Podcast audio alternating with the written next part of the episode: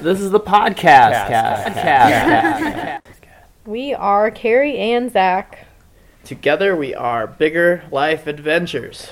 We're a husband wife team. We travel, we're entrepreneurs, and we're trying to live life mindfully, unconventionally, and in a way that makes a difference.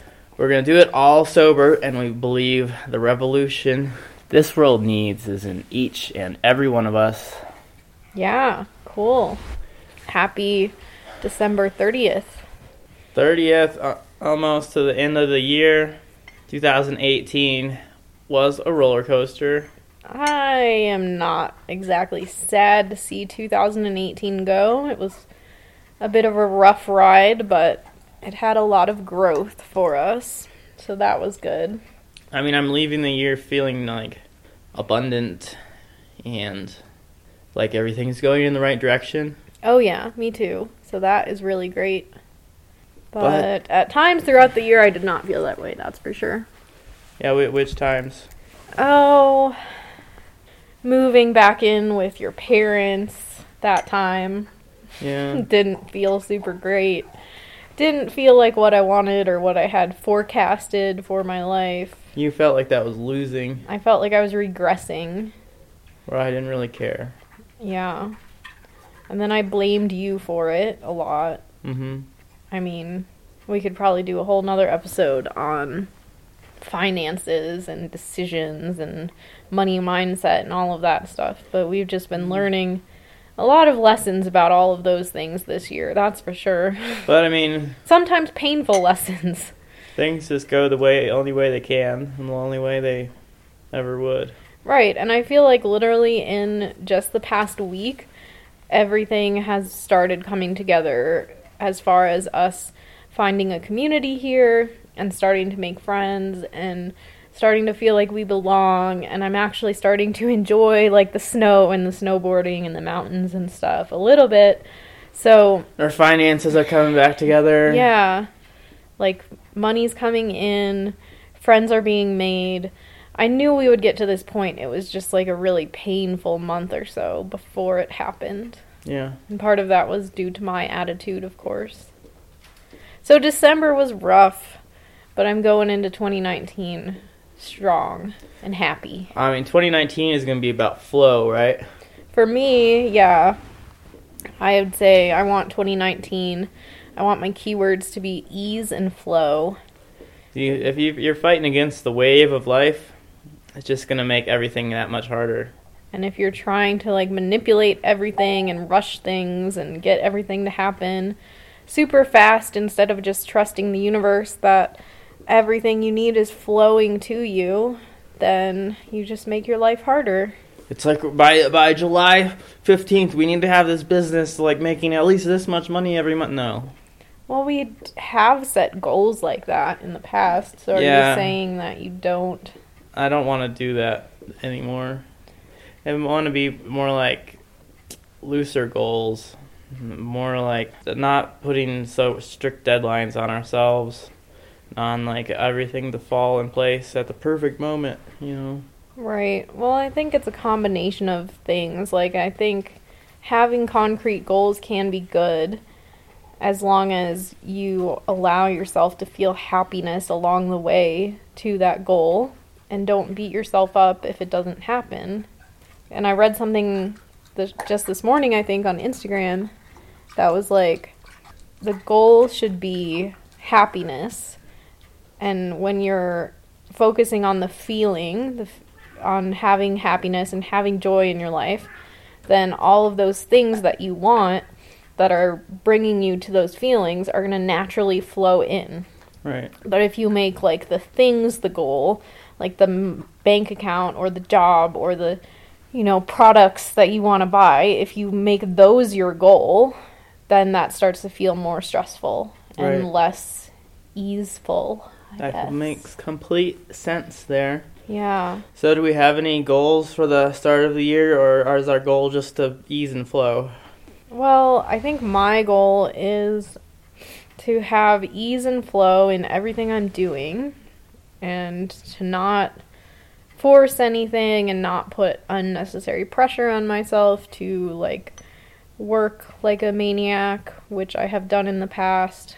So, ease and flow, no more being a workaholic, and community, I would say, is my other big goal.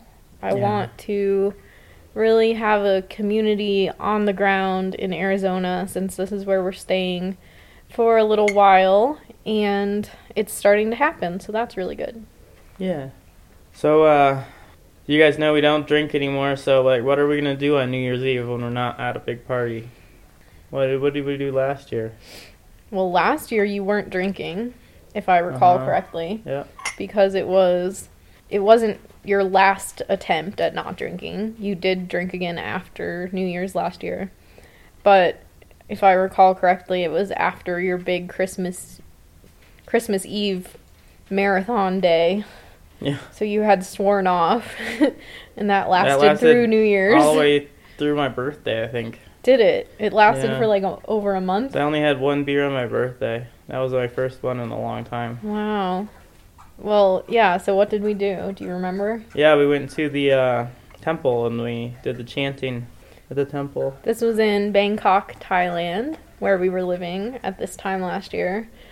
And there's this really cool Buddhist tradition of going to the temple and chanting with the monks to like bring in prosperity and spirituality and just have a more like mindful start to your new year. And this is like an old Buddhist tradition, but there's a resurgence happening in Thailand where a lot of the younger generations, instead of going out and partying and getting drunk, are choosing to Oh. actually go to the temple with their families.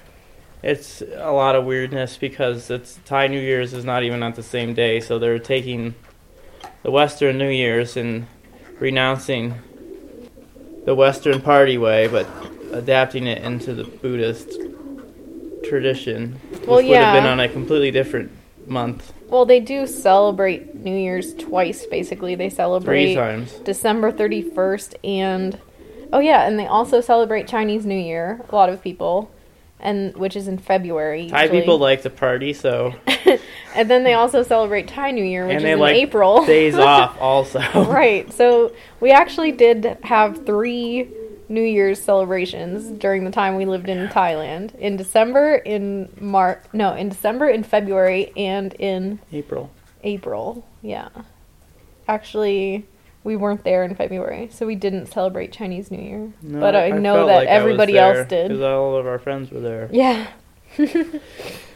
But anyhow, yeah, you go, you you chant. They say the same chants over and over. It was in Thai, so they were just like, just just listen. They said, Yeah, and we went to a very local temple, so we were the only white people there, of course, and they offered us like a ch- a paper with the chants on it, but they were written in Thai, so of course that was useless to us. yeah.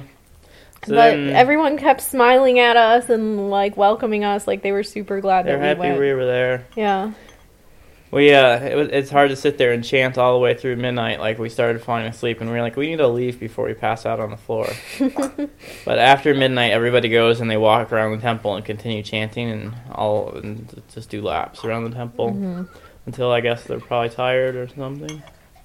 It would be really cool if we understood the chants. So maybe next time. Or maybe someday. we do our own version Yeah, we could. But anyway, tomorrow. tomorrow we are going to a sound healing ceremony at a yoga studio, Yeah, like a gong bath. And that should be cool. It's at 6:30. So maybe we can go to that and then come home and Okay, go we- to bed before midnight. Or we could watch the pine cone drop and flag. We could watch the pine cone drop. We've never done that, have we? I don't know if I want to. Oh, it's gonna be so cold. It's gonna be a madhouse too. Yeah. It's like the only town within a long way, so everybody that wants to do anything will be there. It's probably a good place to get hit by a drunk driver. Right. It's like instead of the ball drop in New York City, Flagstaff has a giant pine cone on like the second story. It's been set up there for months. They're so waiting for it. I don't know. It just seems like to watch that we have to sit at a bar with a bunch of crazy drunk people or stand outside and it's going to be like 0 degrees. So I don't know about Yeah. that. I think after the I gong might- bath, I'm just gonna feel super mellow and not want to deal with all those people. I might vote for coming home and going to bed nice and early. Like We gotta a stay up till midnight. I don't know. I never stay up till midnight these days. On New Year's, you do. I'm a morning person. I don't like staying up late. But we'll see. So that'll be our fun New Year's Eve party. Yeah.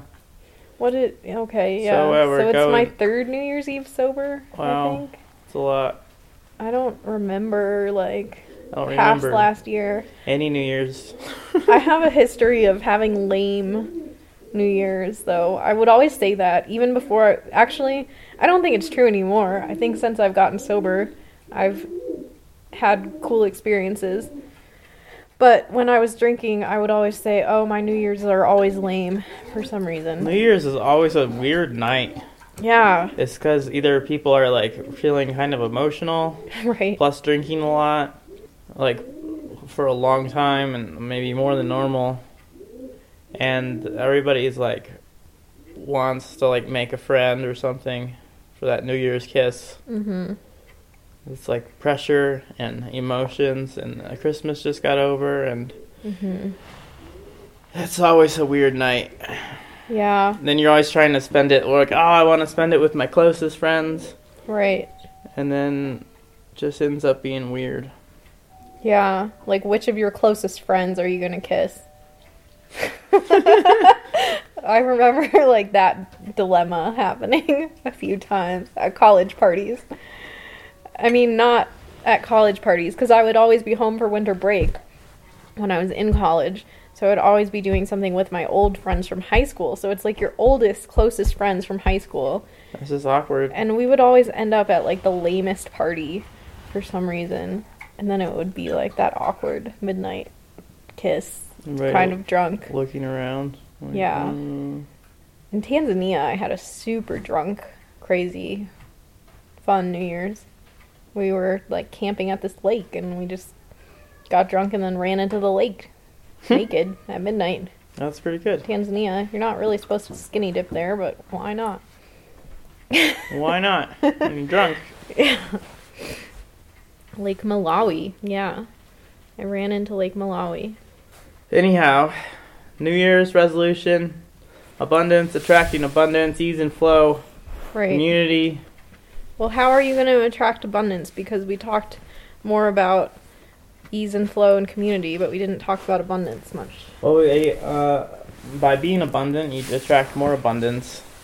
It's just how it naturally works. Like you're in line with how the world is. So you're talking about the law of attraction, right? Talking about the law of attraction. Which we So- really just started believing in like this year. So I mean, if you feel like, oh, nothing good happens to me, everything is going wrong, I'm poor, then like that's the the vibration you have in your body, and that's what you're gonna align with. Like as you walk through life, as you follow these waves A low vibration. through your life, you're gonna follow this low vibration and and just like hit more low vibrations.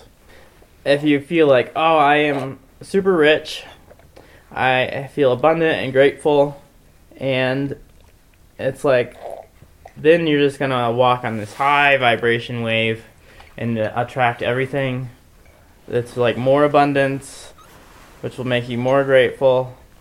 And yeah, it's just like that ease and flow thing. Law of attraction. But you still have to work hard. Yeah, but you, you just can't like sit around like some people do and just like pray for million dollars in the lottery Right. and spend all your money on the lottery and just keep praying that you're gonna win. As you sit at home and just like waste your life away watching Wheel of Fortune. Right. you know? Yeah. You gotta get up and work for it because hard work pays off. Yeah. But you also have to approach that work with a happy, joyful, abundant attitude. Yeah, you have to be grateful for the work. Right. Grateful for like the health, the physical conditions where you can do the work, and like Mhm. that the work was presented to you so you could make money, so you could become more abundant, feel Yeah. more grateful. It's just like the wheel. One thing that I really tried to work on in probably like the last half of 2018 was just my attitude towards work. And like I said before, I can be kind of a workaholic, so I'm trying to work on that and say no to more things. But for the projects that I do take on, I really try to consciously have like a joyful, grateful attitude about everything I was doing, which I feel like is kind of a opposite of what our mode of thinking towards work can be sometimes. Like it's very natural, it's very normal to complain about work and like grumble and oh blah, I'm so busy, I don't want to do this, I'm not getting paid enough, blah blah blah. My boss sucks. and- But I realized literally everything I'm doing nowadays is a choice because I don't have a full time employer. I teach yoga, I have my own retreat company, and I do a lot of freelance projects. So everything I take on for freelance is literally my choice. If I don't want to do it, I should have said no. So basically, your freelance projects are uh, um, doing social media for like burners Yeah, which is awesome. and um, taking photographs of people in some of the most beautiful locations in the United States. which is also awesome. And writing articles about usually like travel or sobriety or recovery Yeah. and stuff like that. So it's like, if I'm going to complain about this, why am I even doing it? And I heard somebody else say once, and I really took this to heart when you find yourself in that negative mindset about a job or a task that you're doing, stop and ask yourself, what if this was easy? What if this was fun? Those questions seem kind of vague, I guess. But just by asking myself those questions when I get in a grumbly mood about something, I realize that it totally shifts my perspective because in my lucky circumstances of being completely freelance, everything I'm working on should be like easy and fun for me. That's, that's uh, taken a lot of work to get to that point, Right. but our lives are pretty good. Yeah. Ease So- and flow. ease and flow. So, in the new year, I'm only taking on projects that allow me to continue in my mode of ease and flow. Well, it's pretty e- better now for you since like you have a pretty full freelance schedule. Right. You don't have a lot of extra space, so it's really easy to say no to something that doesn't align with a your values or just don't feel like doing it. Right. I mean, that's taken you a long time to be able to say no to things, but, but I used think- to say yes to everything. I learned an important lesson once when I shot a wedding on my 30th birthday for this bride who I knew was going to be a total witch, and she totally was, and it was not worth it at all the whole way through. And after that, I was like, no more taking on projects that are with people that I can tell from the beginning I'm not going to get Use along your with. intuition. Uh, a, a wedding on my birthday with this lady who emails me 26 times a day. And refuses to have like a helper name her family members for me for the family photos. Yeah. yeah, You say, here's your deposit back, right. you crazy face. Yeah, I should have. I'm going to enjoy my birthday. Anyway, I learned from that one. So yeah, ease and flow and community and abundance. Abundance. That's what we're calling in for ourselves and what we're wishing for all of you Yeah. for 2019. So wrapping up, don't forget about our Joshua Tree Retreat. If you want to hear more about that, listen to episode one. We talked about that for a long time. I don't want to give you all those details again. Just know it's going to be awesome. Check us out on the Insta at Bigger Life Adventures, on the book also at Bigger Life Adventures, and www.biggerlifeadventures.com. Yeah, all of those things. And we also have online meditation breathwork classes coming up January 7th. Yeah, it's like a, a online retreat. So every day you come on and do a Facebook Live with us, and we uh, meditate together. Start our day off right. Yeah, check that out. It's on the website. We got a lot of other stuff on the website too. Adventures. Check out the adventures page for all of our upcoming Check out stuff. all the pages. Right. Anyhow, thanks for listening to episode two. Uh, the next episode, we're gonna have uh, uh, some guests on, and I might not be a part of it, but Carrie and her friend, I think, you're gonna do it. Okay. So it'll be more about sobriety and helping you with um, your getting sober journey. Happy 2019. I feel like we should have those horns.